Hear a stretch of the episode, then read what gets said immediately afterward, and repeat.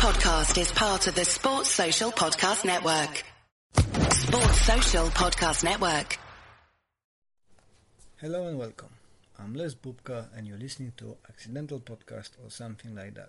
In this episode, I have a pleasure chatting with um, Zoe uh, Jagger Hinis, a martial artist, um, co-owner of Goju-Ryu Karate in Johannesburg, blogger, um, YouTuber, and a very passionate person about equality, um, disability, and supporting young people within the martial arts. Um, it was a very interesting conversation as we decided to do a joint project. So this podcast gonna be both on my channel and Zoe's. Uh, you're gonna find links mm, to all the stuff from Zoe in the description below. But it was interesting because we've been interviewing each other in the same time. It was first time I'd done something like that, and it was a pure pleasure. Uh, Zoe came super prepared with um, all the data printouts and stuff. I, as always, wing it. Um, but it was interesting conversation. It's nice to see that all over the globe, people are more interested in supporting mental health in the students, working with the disabled people, and promoting martial arts and karate in particular as something useful for them. Also, we talked about the overcoming barriers and problems uh, for female karateka and how we can improve the rate of women in the karate environment. I hope you're gonna enjoy it. Um, if you do, please share it on social media. That's this episode should be on both um, YouTube and podcast. Um, so more audience gonna hopefully listen to it. And as always, um, if you'd like to support us, you can grab some T-shirts, um, drop us a donation, or share and spread the news about what we do. Um, without further ado, um, let's listen to our conversation.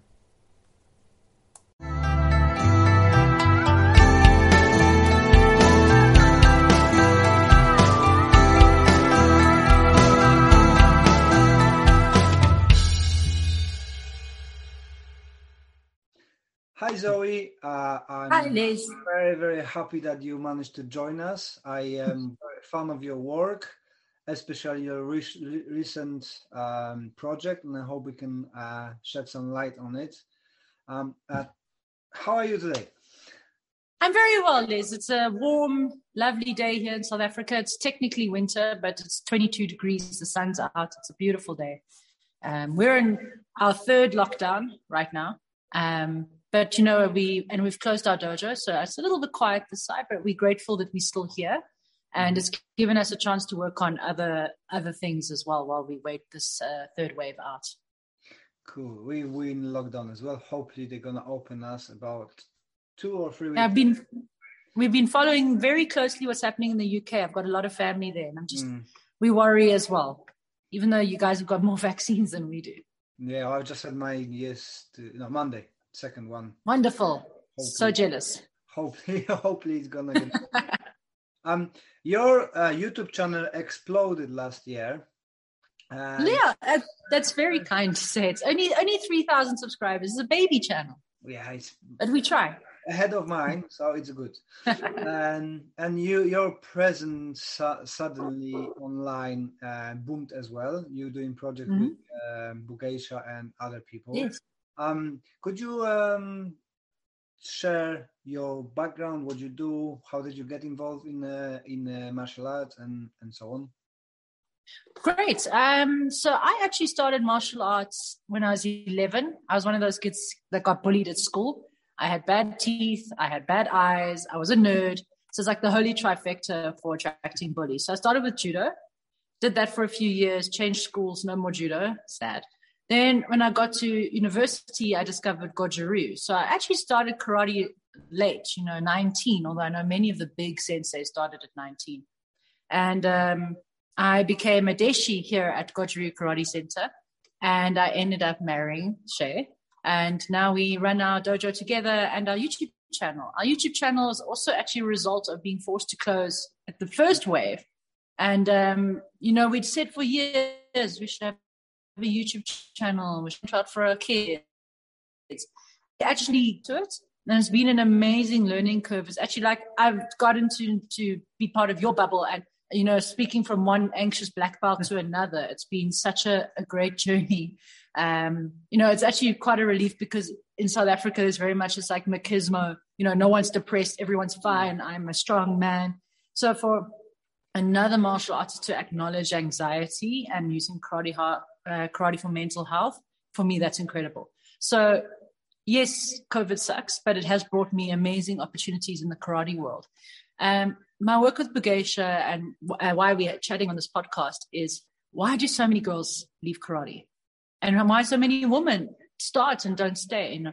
And our dojo, which is an actively feminist dojo, we're only 30% female, mm. despite our very best efforts. Um, I'm sure you have a higher percentage in your dojo. I was looking at your website, the wonderful testimonials from women students. Um, what's your gender split in your dojo? It's actually changed last week, but okay. usually usually I've got a minimum of fifty percent. It depends what dojo you're looking at. Um, for my meditation karate, karate for meditation, I've got ninety-five percent of women. Wow, so that's amazing. For for sixteen people. Wow. One man for sixteen people at the moment. He's a thorn amongst the roses. Look, yeah. meditation is incredibly important practice. Um, I'm also starting to get into mindfulness now. I use an app called Medito, which is, you know, the free compared to Calm and Headspace, which yeah. can get quite expensive, but it's an important part of our practice. So let me not go on tangents. I'm the champion of going on tangents. So, you know, I was talking about why do girls leave karate? And a lot of the statistics I found were in the UK. So maybe you can uh, correlate, uh, collaborate on this. Um, maybe get my paperwork. So there was the one thing in the UK. It's very interesting. It was done by the Women in Sports uh, Association, Women in Sport Research. So they reckon that only 10% of girls aged between 13 and 16 actually do sport, which is shocking. And that's in a very developed country with a lot of bodies actively working on this. So, and then it talks about um, 60% of girls aged 11 to 16 know a girl, young woman who's experienced a mental health problem. I think that's mm. very much your area, and we'll talk about it later, I hope, where there's amazing overlap where karate can help girls with anxiety and to help keep them in the dojo where we know that there's so many benefits for them, but we have to figure out why they're leaving.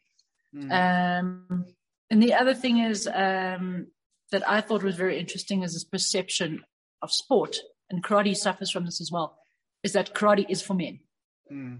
karate is for boys, which is nonsense. And it's, it's, only for like big, strong guys. But if you look at Gichin Funakoshi and if you, again, Miyagi was a little bit of like a solid man. But Funakoshi was tiny. Morihei Ueshiba of Aikido was tiny. Mm. Like there's this idea, this idea that you have to big, be big and strong and manly is ridiculous. Um, and Goju-Ryu through White Crane can actually trace its roots to a woman, to Fang Zhuan. Mm. But we don't talk about her. And she was this incredible martial artist who like had many male challenges and she defeated all of it. So it's important for us as instructors, and especially you as a male instructor, as an ally, to address how we can how we can change this and how we can get more girls to stay. The same um, very interesting study they did. Where was the number about the sports bras? So this is interesting. This is in a UK survey of 2,089 girls aged between 11 to 18. And one of the reasons they don't want to train is actually as their bodies change, they get so uncomfortable because they're not taught how to buy the right bra or how to deal with menstruation, how to make themselves more comfortable. So they instead of having that conversation and they're too scared to have that conversation, they just leave. Especially if there's no female role models in the dojo. So I have an amazing uh, bunch of teenagers coming up behind me. And, you know, one of my goals is to replace myself with 20 female instructors before I die. That's one of my goals. and they come to me and they're like, Sensei, karate is sore. How can I fix it? Now they have a woman to approach, but most dojos they don't. Mm. And you know, it's up to men to educate themselves on how they can help these girls. So I found that fascinating. And when I spoke to a bunch of other women who'd quit karate, one of them was taekwondo, and there was also a judo girl, and they said the same thing. Like their bodies changed, and the sport didn't accommodate. Mm-hmm. Or they were doing competition and they were expected to maintain a low weight. So I think competition is especially hard on girls in the martial arts world. And you're obsessed with weight categories. And that, that leads to disordered eating, which is a mental health issue in and of itself. Mm. Yeah, I've got a big issue with uh, losing weight in all sports. Absolutely. I should be done. Um, you should be on your own. I done once losing weight. I lost weight when I was 18. I dropped down from 62 to 58, and I was stuck mm-hmm. on 58 till my 30s, nearly. Uh, I couldn't put back on, and yeah. because with the wrestling as well, there is it's huge uh, emphasis on losing weight, mm. uh, the, all the ways you can, you know, tablets, so dangerous area and stuff like that, sweating it out, and I think it's just harming humans' body. I think it should be illegal, but that's the. It should be there was that MMA guy, that young Asian guy, I forget his name, who died from cutting weight, you yeah. know, and because MMA is also obsessed with the carve and the cut and the look. And I don't want karate. One of the things I love about karate is that the uniform kind of flattens all of us. Mm-hmm. So it doesn't matter how you look. Um, I've got girls who do gymnastics. And I find it incredibly disturbing how so much of it is about smiling, looking perfect and the very sexualized outfits. A German gymnast for the first time in April 2021 this year wore pants and wasn't penalized. Now, the boys can wear pants, but the girls have to wear these very high cut sequin tops. They even mandate the maximum width of the leotard over hmm. the private parts. And I, why? Isn't it about the gymnastics? What has it got to do with what she's wearing? Yeah, so I think in karate, one of the things we should advocate to girls is that at least no one cares how you look. No one should care. You don't have to wear makeup. You don't have to smile and look pretty and perform. We would want to see the quality of your karate, which has got nothing to do with. You can be a skinny girl, strong girl, big girl. In fact, the stronger and bigger you are, especially with Goju-Ryu specifically as a style, mm. um, the better you are at karate. You know, if you're thin, you're going to struggle with Hojo Undo and muscle mass. So, and like, you, and especially for boys, I think, and for young men who are also experiencing much more body dysmorphia. Mm. Um, I even have some nine and 10 year old boys saying, Sensei, I'm fat. I'm like, excuse me, who told you you're fat? Where, and the girls, especially now on Instagram, and you look at the WKF karate feed, there's a couple of them. And it's mm. only the thin, thin, pretty girls that are ever on that feed. So it tells norm, even women like me, I look at that, I'm like, I, I don't look like that. Mm. I don't have the beautiful hair and the perfect face and this thin. But what's the message that WKF is sending? Only those girls are good enough to do karate. Yeah, and that's, that's unfortunate. That is very annoying when you see the uh, the pictures and, and it's always karate girls with trousers on and the bikini tops or you know sports bra. My worst. With the karate suit hanging open and the bra underneath. I want to yeah. die. yeah, but you know, it just it's just wrong. I think Iain Abernethy had a last year nice picture of him going like, you know, Ooh, yes, I love that. I was like, yeah. like, yes, sir, yes. That's the kind of, and that's that leads us nicely into male allies and male advocacy, because yes, women, we've been saying this. We're like, please let us in, please mm-hmm. include us. And a lot of the male instructors like, okay, you can bring the oranges to the party, you know, like you can bring the cake to the instructors meeting, mm. but your voice is not heard. I mean, women get constantly spoken over, constantly worked out the system. But when big instructors like that say something, it, it sparked a conversation. And actually, because of that, I went to go look at the Instagrams of all the big karate schools. I was like, mm. oh, it's got a very good point. Like one of my, my female instructor friends, Sensei Emma, she is a fourth Dan. She is a very accomplished local competitor in kata. She is a data engineer, so she's incredibly smart. They do an article on her dojo. What do they call her? Karate girl. Not karate instructor, karate girl. I've never heard a male instructor referred to as karate boy. Mm. And every time you look up her name, that karate girl article comes up. Mm. And I said that to I said to her, I'm like, I'm so sorry they did this to you. And she's like, I know, I hate it. They didn't even tell me. They didn't even uh, send the article past me before they published it. So, you know, that kind of advocacy coming from bigger instructors, instructors like yourself, because I was looking at your website and you work a lot with disability inclusion in martial arts. Where do you feel there is positive overlap between how you make disabled students feel welcome and how we can make girls feel welcome? What barriers have you overcome as an instructor or things you've changed in your dojo that have helped people feel welcome? It's it's actually funny because um, on the subject of women, I never thought mm-hmm. about it um, until I came up on something online a few years ago. Because mm-hmm. in my dojo, I don't know, maybe because I'm small and uh, kind of fragile in appearance, mm-hmm. I always had full dojo of women. I always had more mm-hmm. women in my dojos. Um, so I never thought there's a problem. Yes. When I start speaking with people, say like, "Well, you got only two girls and thirty guys. Well, how is that working?" And I always get at least mm. fifty percent of girls yeah. training dojo, and and then I start speaking with with uh, we done a series of uh, martial marriage and women in mm-hmm. in um, martial arts, and they start unveiling, you know, what the uh, barriers for girls are. Yes. And you know, I never thought about the you know problem of a white gi, but you know, mm. Yeah, I never had, uh, menstruation in my life, and exactly. I, I, just don't think about this. But when the girls start bringing it in, you know, can we wear black gi or can we wear mm. this, uh, you know, like more comfortable trousers, different color? Mm. For me, never was a problem. Yeah, sure, but you know, yeah I'm just hearing now that other instructors, oh, we're allowing black gis because of that reason. Oh, why would you not allow it earlier? But which just goes to show that in many ways, like so, Sensei Miyazato, who started OGKK, mm-hmm. in his book writes that black gis are dirty. Like you can't have a black gi. So that's why we're not really allowed to wear a black gi. I love my black karate suit. Like I, I will confess right here, my black gi is my favorite. When I'm teaching for five to six hours, six days a week and I'm on my knees working with the kids and you know sometimes I do I do cubs karate so I'm playing with them and I'm rolling on the floor to show them something like a black gi is great mm. um I wish I could wear my black gi all the time but for gradings and when I go to Gasshuku obviously it's like pure white um and because the Japanese believe like your gi should be spotless. Yeah, yeah. Now, part of that is, is all those karate men had wives who took care of their karate suits. They didn't have to worry about washing their suits.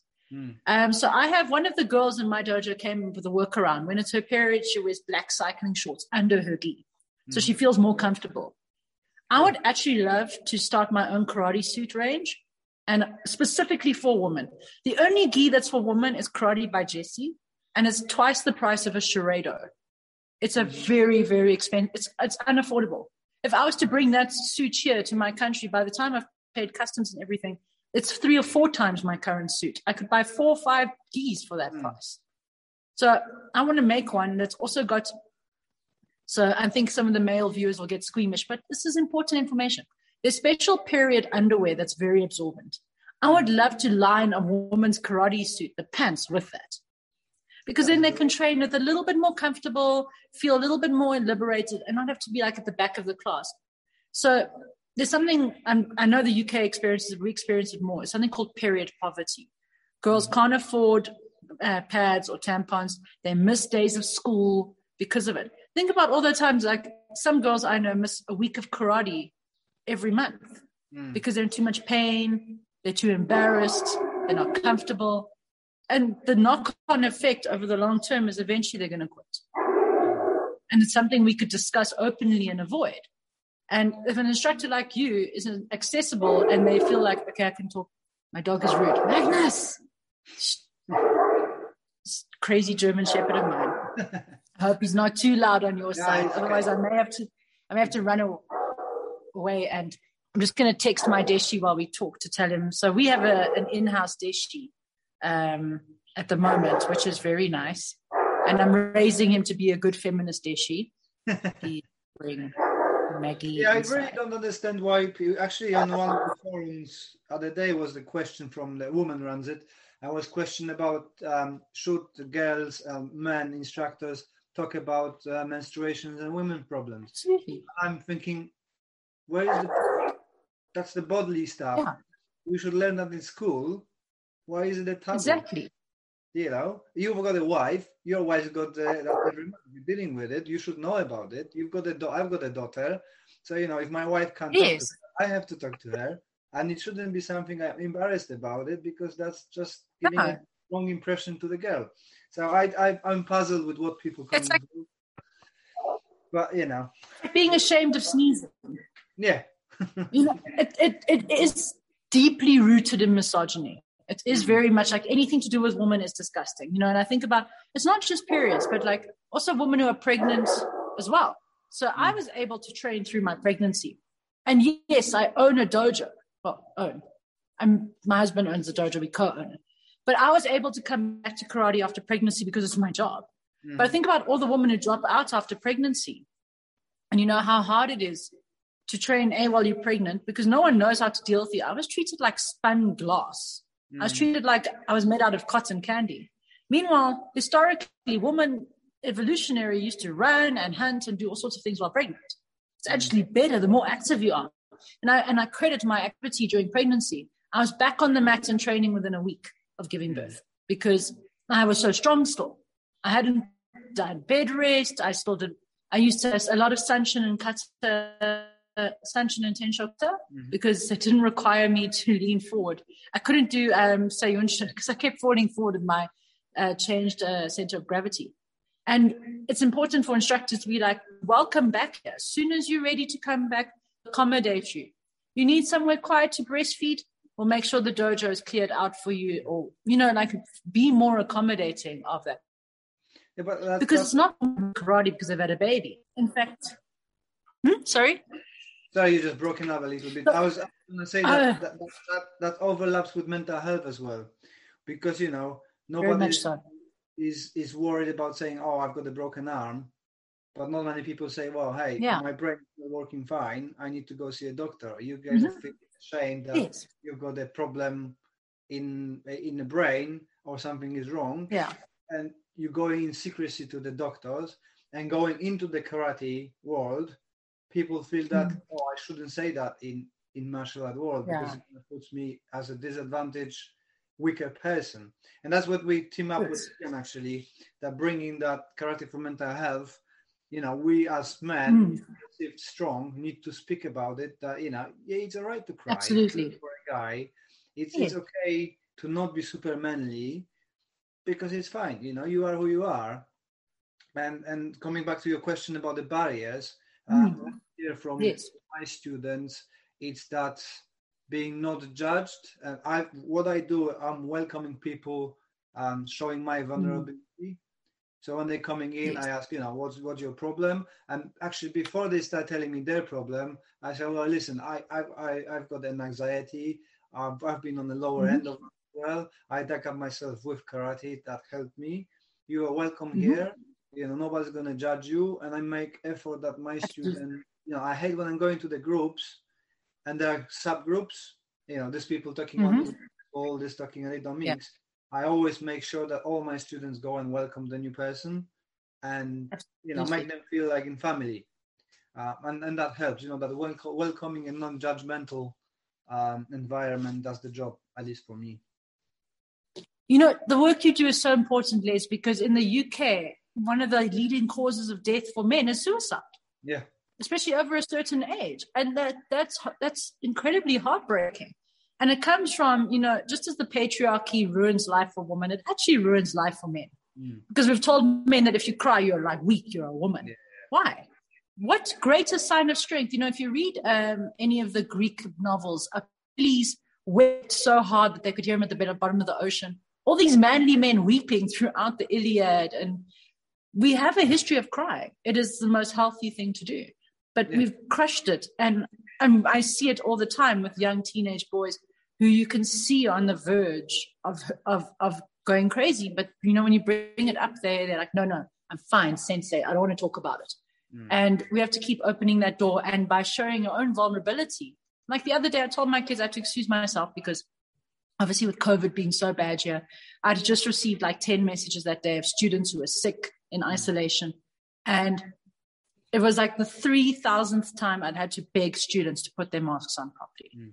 And I just I had to excuse myself and I had a breakdown, quite a little breakdown outside. And I came back in and I said, I want you to know that this is something I struggle with. You can be anxious and it doesn't make you any less of a person. I'm still your sensei. I'm still here. I just needed time to collect myself. I'm back now. If you want to talk about it, we can talk about it. I needed them to see that you can be anxious, but it doesn't mean you're useless, that you can't be a part of society. Anxiety is a human condition. So I think if we can carve that space for them, I think that's incredibly valuable in the long run. Mm.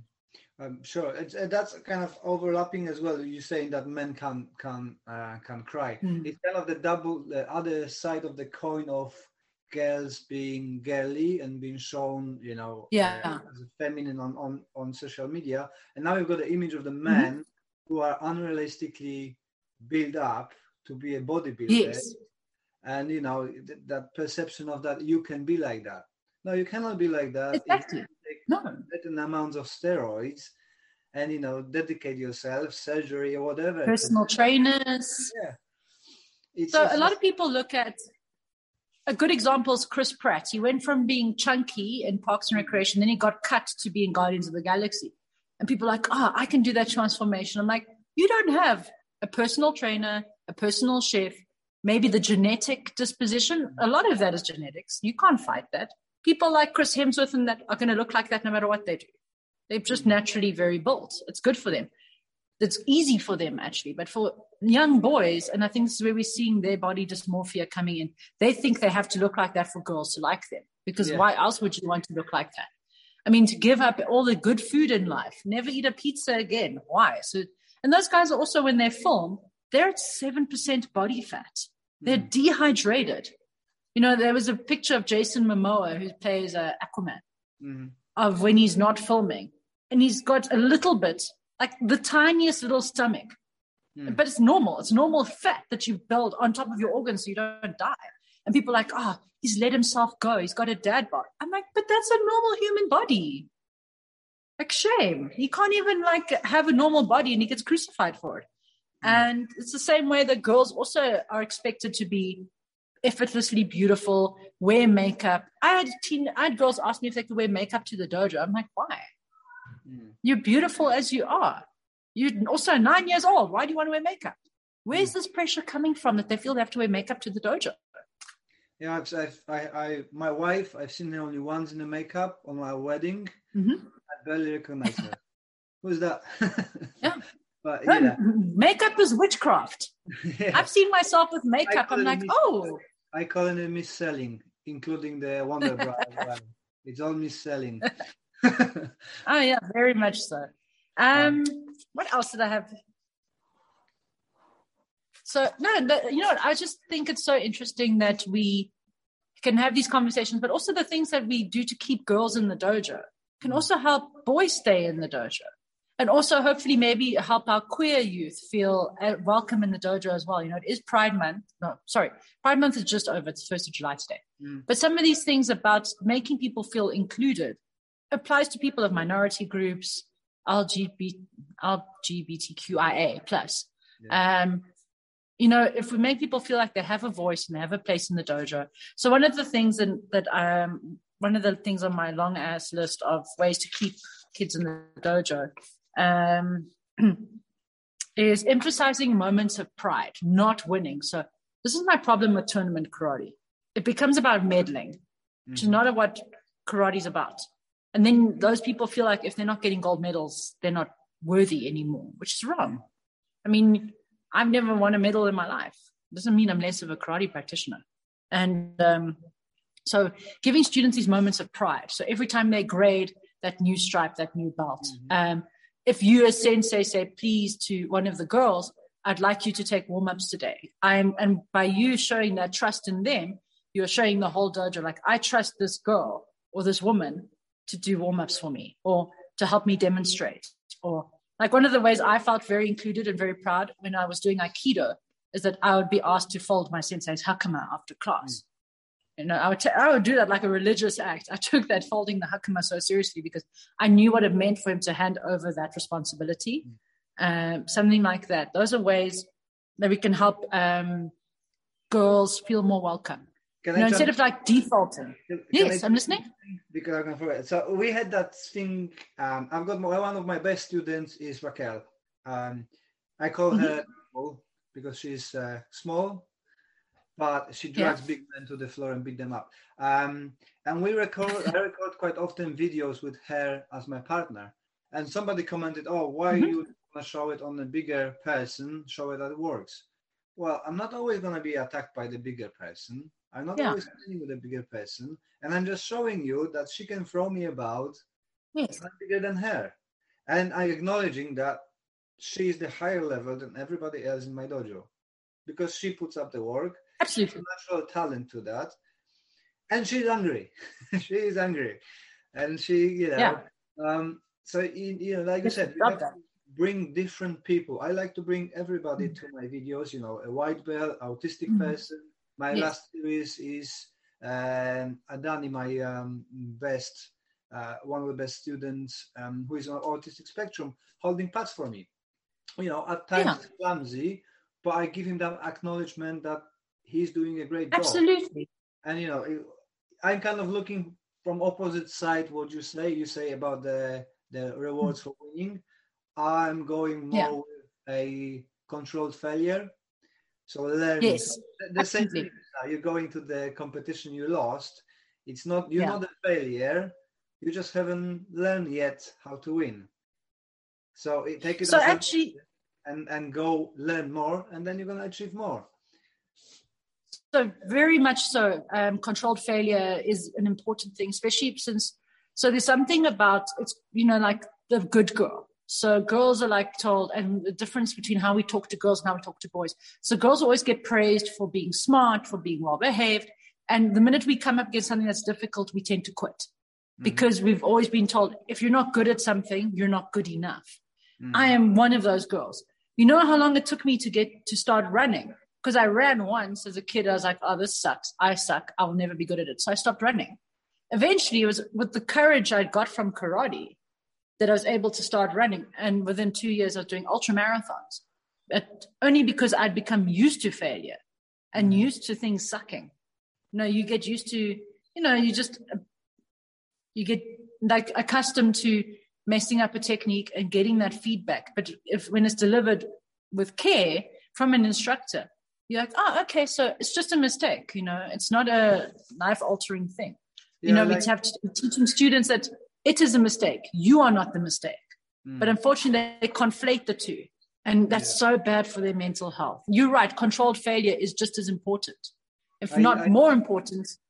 I, I like to um, give an example to people you know how many children you see that they went falling over they went no i'm never gonna walk again i'm rubbish yeah. i'm gonna be crawling everywhere how many adults you see crawling everywhere because yeah that's not in us in us is the overcoming the failure it's not a failure it's just absolutely but somewhere along we've been we are i i know that i was suffering with this a lot when i done something wrong it was end for me you know that's that's it mm. i'm a mm. failure and I didn't have that many people at that time telling me that no, it's just a, don't worry about it.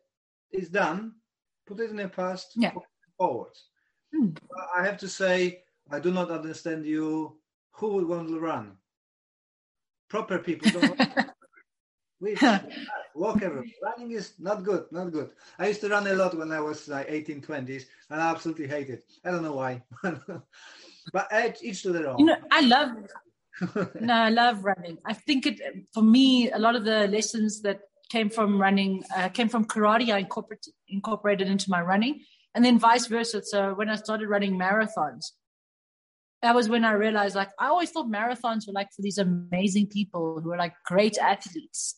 But here was me who got picked last for every single sport in school. Like I hated sport at school because I was that nerdy kid, uncoordinated, and you know the worst, the, you you just eventually you develop this label you and incorporate it into yourself like i will always be the kid that sucks at sports. I will always be clumsy. And you know the other day i realized i'm not clumsy at all anymore i don't drop things i don't i used to but it's gone obviously because of karate and coordination so we write these scripts for ourselves and it helps when your sensei helps you rewrite that script and i especially see with girls who are very like obsessed with perfection I'm like, you have to make mistakes. Mm. You have to fall forward. You will improve. You know, it's like that Rumi, uh, Rumi quote. If every rub of your, if every rub irritates you, how will your mirror be polished? Mm. And karate is a nice way to get those little failures, those constant little polishing until your spirit shines Mm. and you realize you can handle anything. And that I think is the great power we can give girls. Yeah, I've, I I found it recent. I've got a few guys now, um, and actually a girl as well, joining me from a different system, and we do completely Okay. different different things, uh, and I do it different ways, and they feel lost, and I can see how Mm. detrimental to them it is. So uh, nearly on every lesson, I have to remind them, listen, I'm doing this 25 years my way, Yeah. and I'm good at it. You're doing it a Mhm. second session, and you're getting upset. Why would you do that? Yeah. It's just give it a time. You're gonna take a couple of years to re- readjust. Enjoy the process. Nobody's judging you. I'm not gonna tell you go away because No, you have exactly. done this uh, session correctly or whatever. It's just you know, it's Hmm. a the lesson that we're going all through. I'm going to your class and I'm gonna suck at it Yes, because my pathway absolutely. is different than yours, and you ch- just change. It's funny for me because I like to show that. Um, so we're doing, uh, let's say, a call um, sequence of blocks. So you're going a Soto Mhm. coach Gedanbarai. Yeah. And I go somewhere Mhm. and I tell somebody, let's do it now. Uchiuke Sotouke Gedanbarai Jodan, okay? And I suck at it at speed Mhm. Because my brain Yeah. wants to do it my way. and people seems to be not understanding that, that, you know, the habits are in us and to change a habit is much worse than learn from the beginning. And here the problem lies as well with women and men, because we're coming into the environment of martial arts pre-taught. You're a girl, Yeah. you're a boy, you do this, you do that. And then Mhm. our instructors, at least mine, is to try to wipe that out. Yeah? You are in the dojo, you are a person. For me, there's no Mhm. religion in the dojo, there's no politics in the dojo. Um, there's courtesy and respect, which doesn't mean Absolutely. um, how to say it because you have to distinguish between a girl and a boy in a way that you Mhm. cannot put 150 kilo guy with a 60 kilo Yes. girl and, they, and say Yeah. you are the same go full of Absolutely. Fight." so so you are equal but you Mm. need to be aware what you are if that makes sense No, it does. So what we what we've been focusing on is instead of equal treatment is equitable treatment. Mm. I treat each student as they need to be treated. So Yeah. for example, let's use grading. There is this standard, you need to know this kata. Let's say you, all the students need to know Gekisai Ichi. Now this student has a severe learning disability. They can just get through the kata, but for them that's huge. Mm-hmm. That's amazing. And then this student who is ridiculously talented but lazy coasts through the grading. They're like, whatever. And their mm-hmm. attitude sucks. Of course, I'm going to praise and reward and celebrate the student who is trying harder with less. So if I was to treat them equally, then I'd fail the student with the learning disability and pass the talented one. But that's not fair. I can't compare them against each other. I can only compare the student. For example, I had a girl who, when she arrived here, was so shy. Like she hung on the back of my belt for three weeks, like a little shadow behind me. She was so, so scared. Six months later, she was doing kata at a tournament in front of hundreds of people. So Awesome. for her, that was so big. And other kids were like, whatever, I deserve this kind of attention from the day they're born. Mm. So I treat them all as they each need to be treated and not the same. You can't treat everyone the same. You Mm. can't treat a pregnant woman the same way you're going to treat a rugby player and give them the same weights to work with. That's ridiculous. But you're not demeaning either of them. I think that's where people think like if you treat a woman differently, you're demeaning her. I want to be treated as I need to be treated. You know, don't coddle me and be like, oh, shame, you, like my worst is when they're like, we're going to do lady push ups. I'm like, they're not lady push ups. They're half push ups on the knees. Don't call them lady push ups because there's some, there's some men who can't do a push up. Yeah. So they're going to do it on their knees so they can learn. Mm. So it's, it's things like that. And, and you've got that 100% when you say, like you were using the autistic students in your video. Now you're not expecting them to do like, you know, Olympic level karate. That's not fair. They can't get there. But the fact that you give them representation and visibility and a task to do, and you're treating them as human and not as some inconvenience or burden on the system, Mm. That is what matters. Not holding them to the same ridiculous standard that you'd hold a talented kid. Yeah. We actually had a conversation yesterday with my wife. She, she's just like you you um, describe your friend. So she's a, a martial art teacher, second dan. She's an mm-hmm. engineer, and she's a mom as well. So she had a quite a long yeah. break from karate, but it was her decision. Um, and we've been talking mm-hmm. yesterday. In my dojo, I don't take belts away. So I have most of my dojo, ninety percent of my dojo are people who came from something else, and we've got a lot of different mm-hmm. colors. Even if I don't have yes. that color, I allow them to wear. But then there's mm-hmm. the perception that you know I've got black belts who suck at the stuff we do, and sometimes people yeah. walking through the uh, through the glass what we're doing, and they say, yes. oh, "Look, this black belt is rubbish." So that school might be rubbish. Mm. But nobody thinks about it. You take it personally and you adjust the yes. curriculum and syllabus to the person what they need. So I don't like to take away from people because you know it, mm. some people are really attached to their belts in a positive yeah. way. You know, I achieved that. Yes. Why why should I take it off? You know, I'm here yeah. to train and not necessarily want to do your stuff, but I want I don't necessarily want to subscribe to your club, but I want mm-hmm. like experience your way. So therefore, yes. if I tell them you have to go white belt, it might feel a bit diminishing. You know, why should mm-hmm. I take it? I earn it. So I like to keep it. But then there's this perception that you know, oh, this is rubbish. This is good. Why this white belt is better than uh, black belt? Because I don't force people to grade. If they want to, they do. We've got yeah. two, two ways yeah. in our dojo. You either train and just train, or you go through all the mm. loops and hoops and yeah. whatever. And and that's part of mental health as well for me. You know, I cannot put people down. I don't want. Not I mm. cannot. I don't want. No. What? The parts of me. So I like to have people freedom to do what they want to do and how to do. If that makes sense. No, so that's exactly it. You are a fountain, not a drain. Mm. So you don't want people to feel like you're taking away their hard work because and acknowledging that they're more likely to stay. We had the same thing. We had a student who was in a terrible terrible car crash when he was 14 like they said he's he died for two minutes and they told his parents he's never going to walk he's never going to leave the bed he's going to be in a wheelchair he's paralyzed from the neck down. Just commit him to a facility and leave him he's finished and his parents refused because he was in a phenomenal young black belt when he had the accident. And he eventually did rehab and he came back to the dojo and he could barely walk. When he got his black belt seven years later, everyone we knew what an amazing achievement that was. But yeah, like someone walks past your dojo, they'll be like, You gave that guy a black belt. Mm. But you don't know their context. And that's not fair. Because for him to even remember a kata with all the brain damage is massive. Yeah. So yeah, every you know, opinions are like you know, opinions are like buttholes. Everyone has one. Yeah, yeah. So you, you customized your your curriculum and class to each student as well, because you know I've got people with yes. staff and stuff, and and kind of was learning on the job what works, what doesn't work. But you know, in my dojo, it yeah. might be uh, five different combination of the say uh, adaptation of the same combination going on at the time. You're doing that as well, yeah? Yes, so we we try take we actually are getting um, a lot of kids who have been written off as ADHD. Mm-hmm. The schools are like we can't deal with them, just medicate them and make them manageable, and we don't believe in that. Mm-hmm. Um, we believe that being neurodivergent, that you can that there's being neurotypical shouldn't be the the minimum or the or the barrier to entry for karate. Mm-hmm.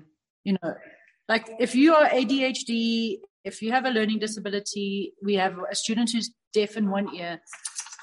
Karate should be for everyone. Mm. Where is it written in any of the books by the big martial artists? You read Funakoshi's My Way of Life.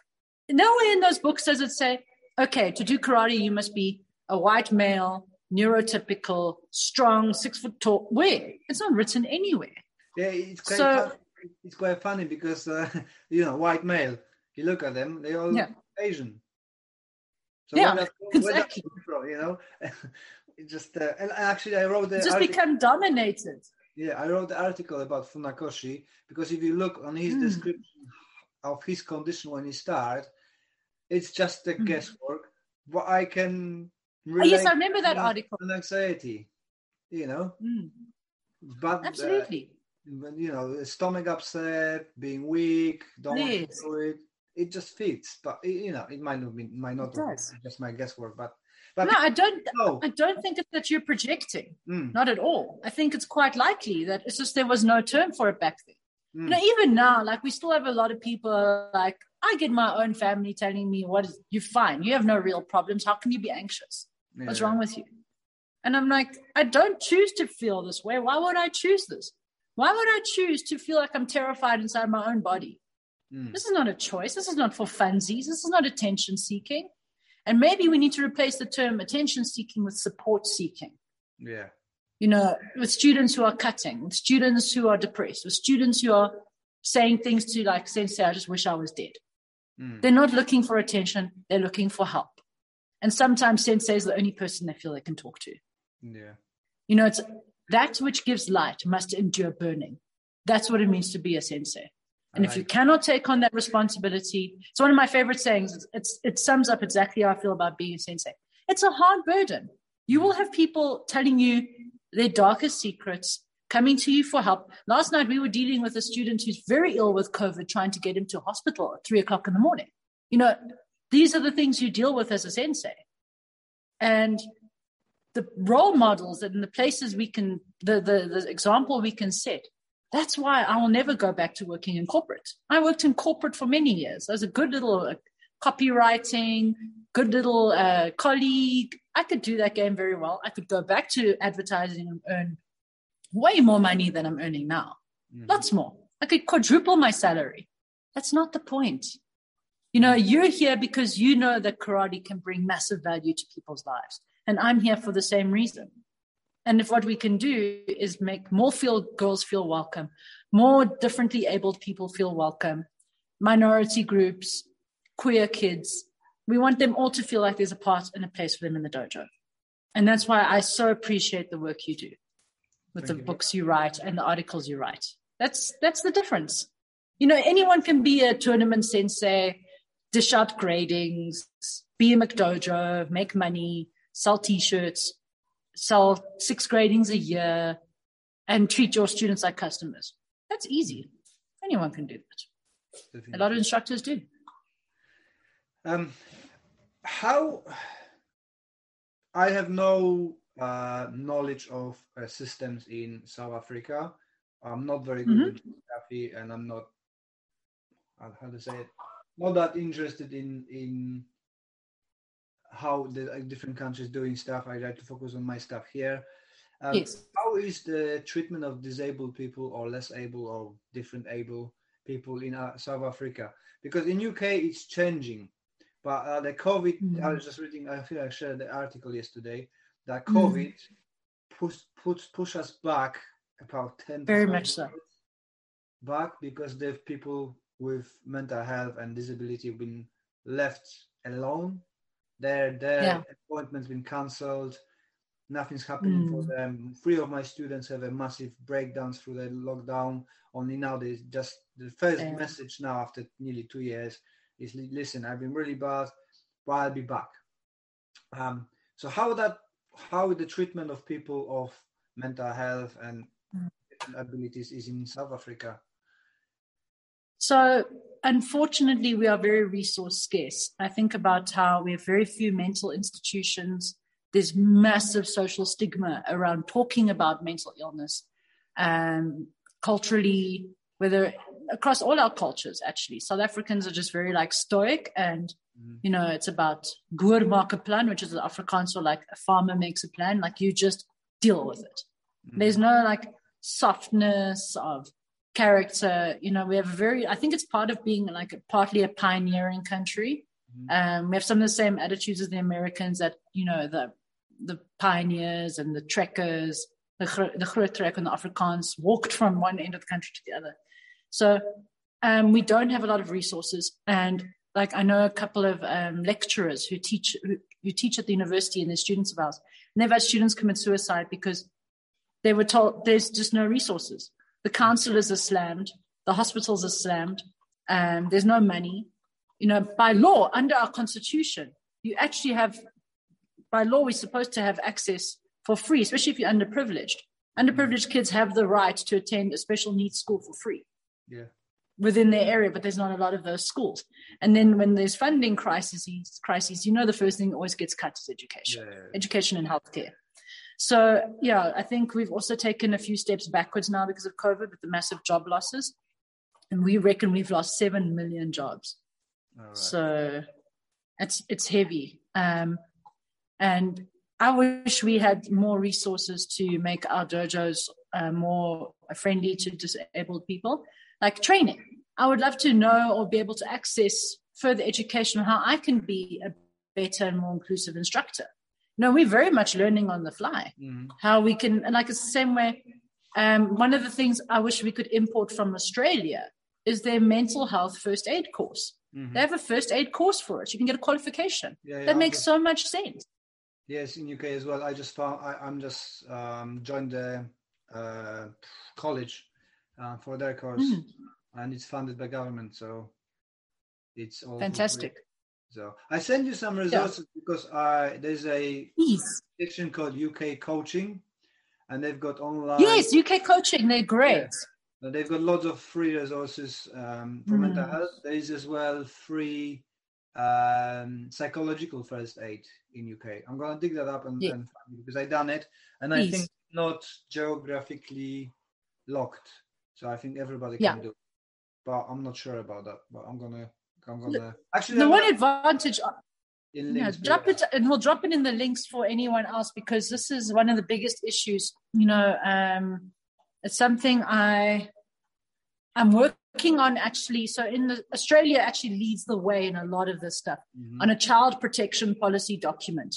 There's no such thing in South African karate on child protection and safeguarding.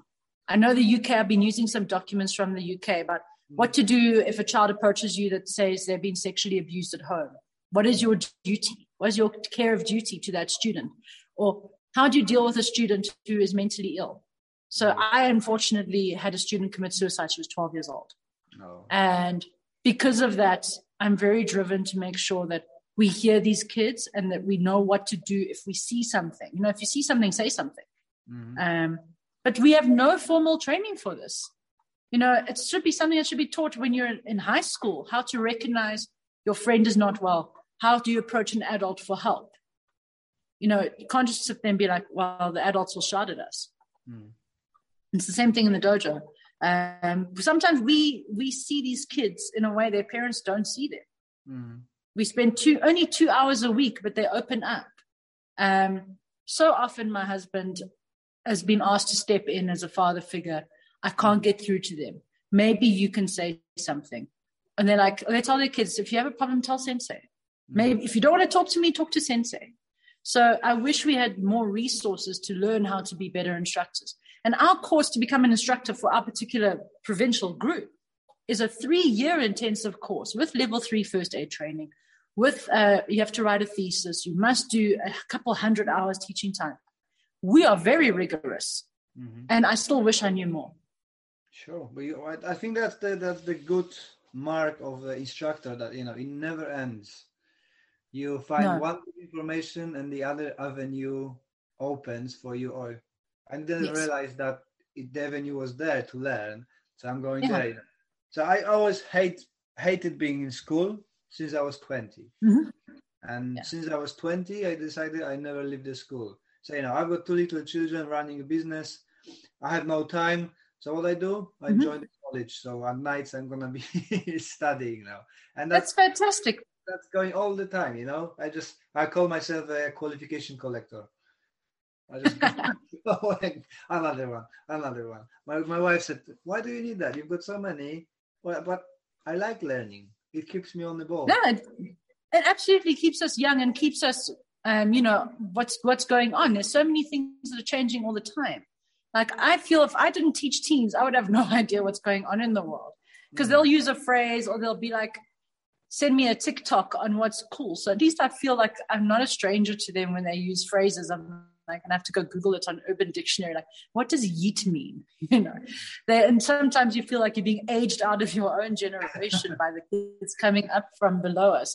But they're awesome. You know, I think the kids are all right. Mm. I think look at the kids now, and they're so much more sophisticated. When I was their age, I had no idea about queer identities and and they're much more chilled and relaxed with that. And I think it's so awesome. They have so much to teach us, you know. Um, I, I don't know.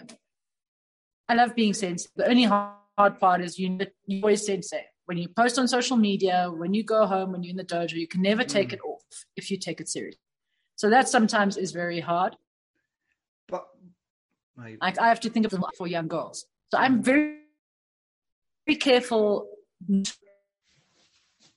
talk about or about my weight. It's a very hard to not talk about weight in front of girls because I grew up like that. We were all growing up in the, in the 90s and noughties where thin and heroin chic and Baywatch and Pam Anderson and Playboy was so big that we were all very much conditioned 20 years ago because I'm 35. So in my teenage years, there was the height of that heroin chic look. Being thin was, and it's very hard to unlearn that. So I struggle when I'm in the dojo and I'm like, oh, I feel so fat today. What a stupid thing to say. But you say stupid things because they are hard habits to unlearn. So I'm trying to also not have my female students think, oh, if Sensei worries about her weight, maybe I should worry about my mm, weight. Yeah. Like I was so upset about how much weight I gained after having a baby. I gave birth. I had a human life grow inside me. Of course, you need extra weight to do that healthily. Yeah. So, and we, you know, the worst enemies are the ones no, WhatsApp. Why are you being rude now? Um, I can hear you. Go away. um, okay. Am I back today? Yeah, yeah, Am I yeah. back? Yeah, yeah, you're back. Yay. um, you know, they say the, the worst enemy is the one with outposts inside your own head. Yeah. And that's the, the demons we're all dealing with as instructors that we try not to pass on to the next generation. Yes, that's very well said. Yeah. okay. Thank you very much. I was. Uh, yeah, Les, I could talk for hours with you. What a pleasure. Uh, yeah, just perfect unplanned conversation. That's the ones that I yes. enjoy the most. I'm rubbish on planning and, and executing it. So it was. Uh... No, planning is for planning is for perfectionists. I also all our YouTube videos are winged. We never script. We don't plan anything. We're like we go to the dojo. I'm like, what are you gonna do? And Shay's like, I don't know. Five minutes later, he's like, now we will do Kururunfa Bunkai. I'm like, okay. All right, that's what we're filming today. So you're, yeah, it's the spontaneity.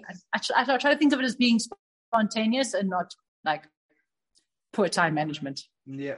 Can you um, share where we can find more information about uh, you, your style? Absolutely. YouTube's and all Thank of you. you want to throw. Yeah. So our YouTube channel is Goju-Ryu Karate Center, but if you put in Goju-Ryu Karate Center, it'll pop up. It's a kicking man, white and black logo. You can find my stuff on zoehinis.com and our dojo is grkc1978.com. But I will send all of our social links.